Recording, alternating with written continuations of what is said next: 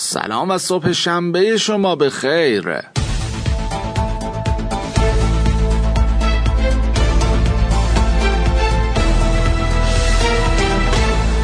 امروز روزنامه ها تیترهای پراکنده ای داشتند.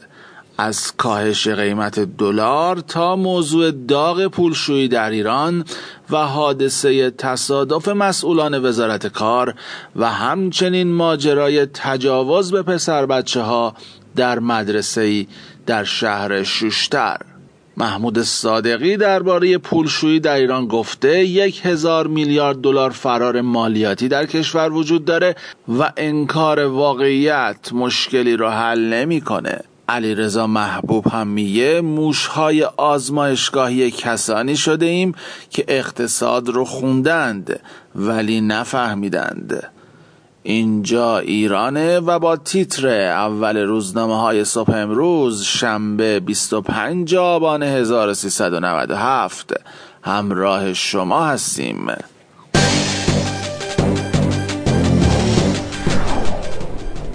آرمان امروز. سعید را در گفتگو با آرمان.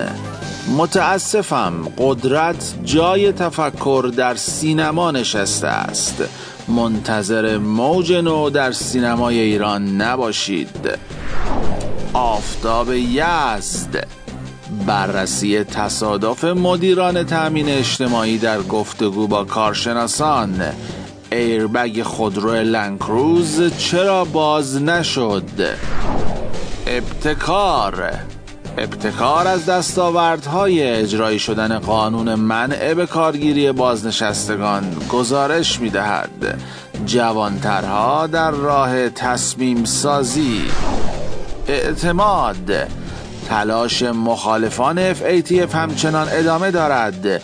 ظریف کجا را نشانه گرفته است؟ ایران. مدیرعامل شرکت بهینه سازی مصرف سوخت. هفتاد میلیون دلار یارانه روزانه سوخت. جهان صنعت.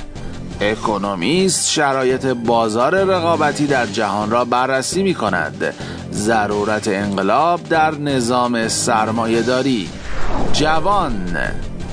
وزیر دفاع مستعفی رژیم سهیونیستی حماس حزب الله دوم می شود خراسان محدودیت تراکنش ها دست دلالان ارزی را بست.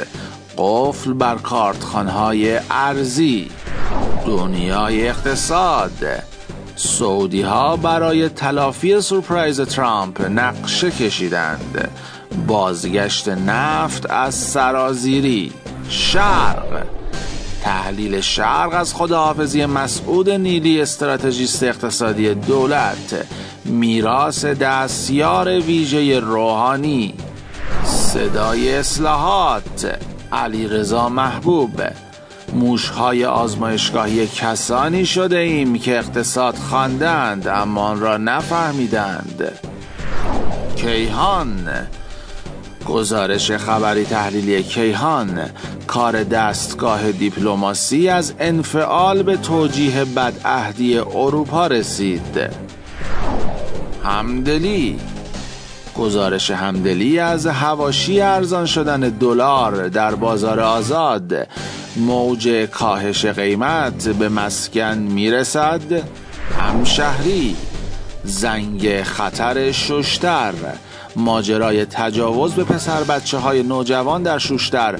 بار دیگر موضوع آموزش خود مراقبتی جنسی به کودکان و نوجوانان و خانواده ها را مطرح کرد و تیتر روزنامه های ورزشی امروز.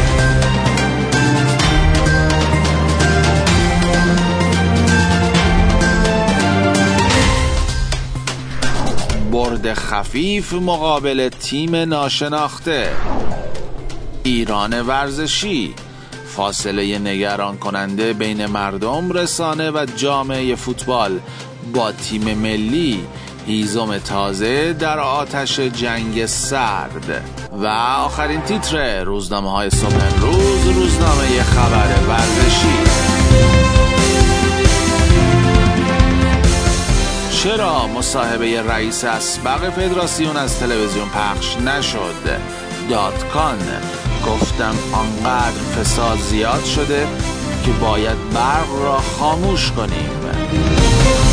مؤسسه فرهنگی هنری باما